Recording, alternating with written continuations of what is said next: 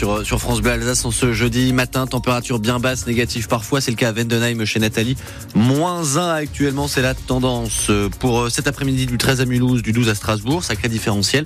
Et un grand ciel bleu pour cet après-midi, ce matin.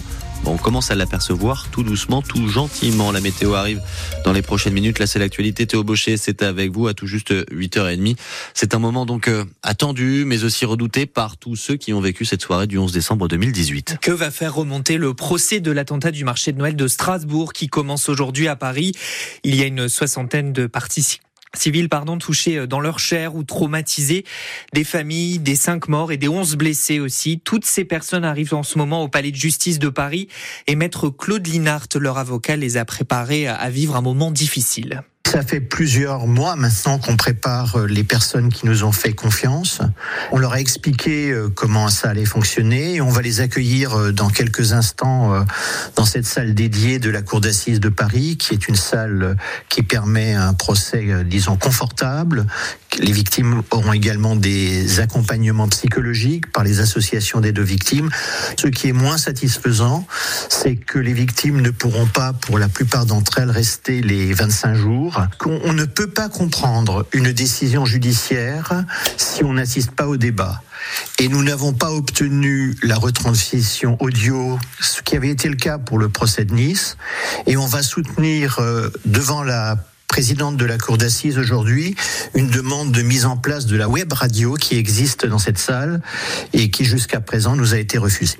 L'avocat Claude Linhart sur France Bleu Alsace qui représente une cinquantaine de parties civiles. Dans le box, quatre accusés comparaissent. C'est leur proximité, voire leur complicité avec le terroriste qui sera jugé.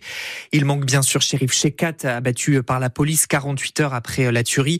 Mais son parcours sera au cœur du procès et notamment la question de sa radicalisation, Émilie Pou.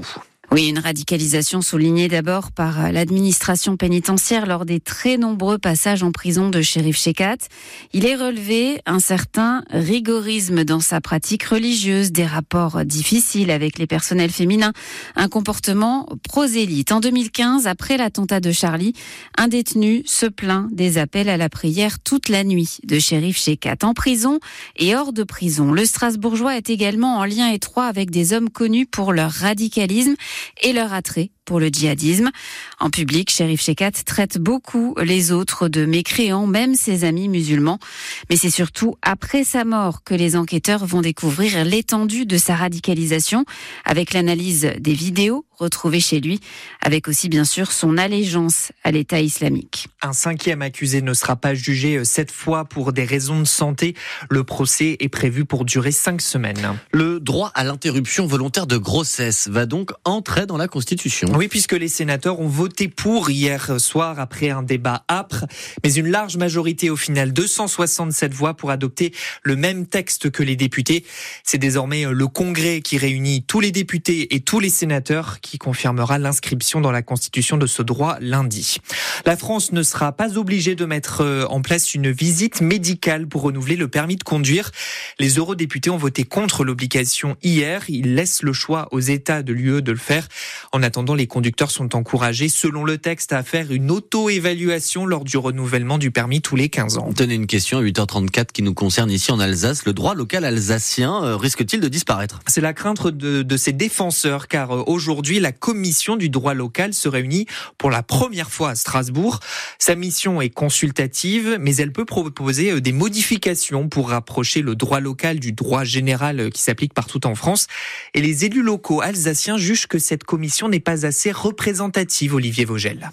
Pas de parlementaires ni de représentants des cultes, mais une majorité de fonctionnaires. Pour le sénateur barinois André Reichhardt, la composition de cette commission du droit local frise le monologue. On ne comprend pas pourquoi, dans une commission de ce type, il y a numériquement une majorité de représentants de l'État, des fonctionnaires. On ne comprend pas. Qui plus est, la présidence de cette commission est assurée par euh, la préfète. C'est l'État qui va se parler à lui-même. Mais sur le fond, c'est l'article 2 du décret qui pose pose problème aux sénateurs, car il est prévu de consulter cette commission pour modifier, abroger ou supprimer des dispositions du droit local pour l'harmoniser avec le droit général. On se demande s'il n'y a pas derrière tout ça une volonté d'accompagner l'enterrement du droit local alsacien-mousselan à terme. Et ça, c'est proprement inacceptable pour des Alsaciens moselans qui voient naturellement tout l'intérêt de ce droit local rapporté euh, au droit général dans un certain nombre de domaines. Pour illustrer son propos, le sénateur évoque les multiples tentatives ces dernières années de remettre en cause les deux jours fériés supplémentaires en Alsace-Moselle. Pour faire part de leur inquiétude, 34 défenseurs du droit local ont adressé une lettre à la préfète qui préside cette commission. La barre symbolique des 30 000 morts a été franchie à Gaza d'après les autorités du Hamas. Résultat des frappes israéliennes qui continuent depuis les attentats du 7 octobre. Israël qui cherche encore à libérer 130 otages. Il y aura un gros bout d'Alsace dans le village olympique des Jeux de Paris. Il est inauguré aujourd'hui par Emmanuel Macron, livré dans les temps, il faut le souligner, pour accueillir les 14 000 athlètes et tous leur staff cet été. Et l'entreprise Matisse de Mutterscholz a fabriqué plusieurs des bâtiments en bois de ce village. Vous avez des photos sur francebleu.fr en page Alsace. Il y aura donc un derby de l'Est en quart de finale de la Coupe de France de basket. Le tirage au, au sort confronte la SIG au SLUC Nancy. Une rencontre prévue le 16 mars à 18h qui se jouera à côté d'Angers.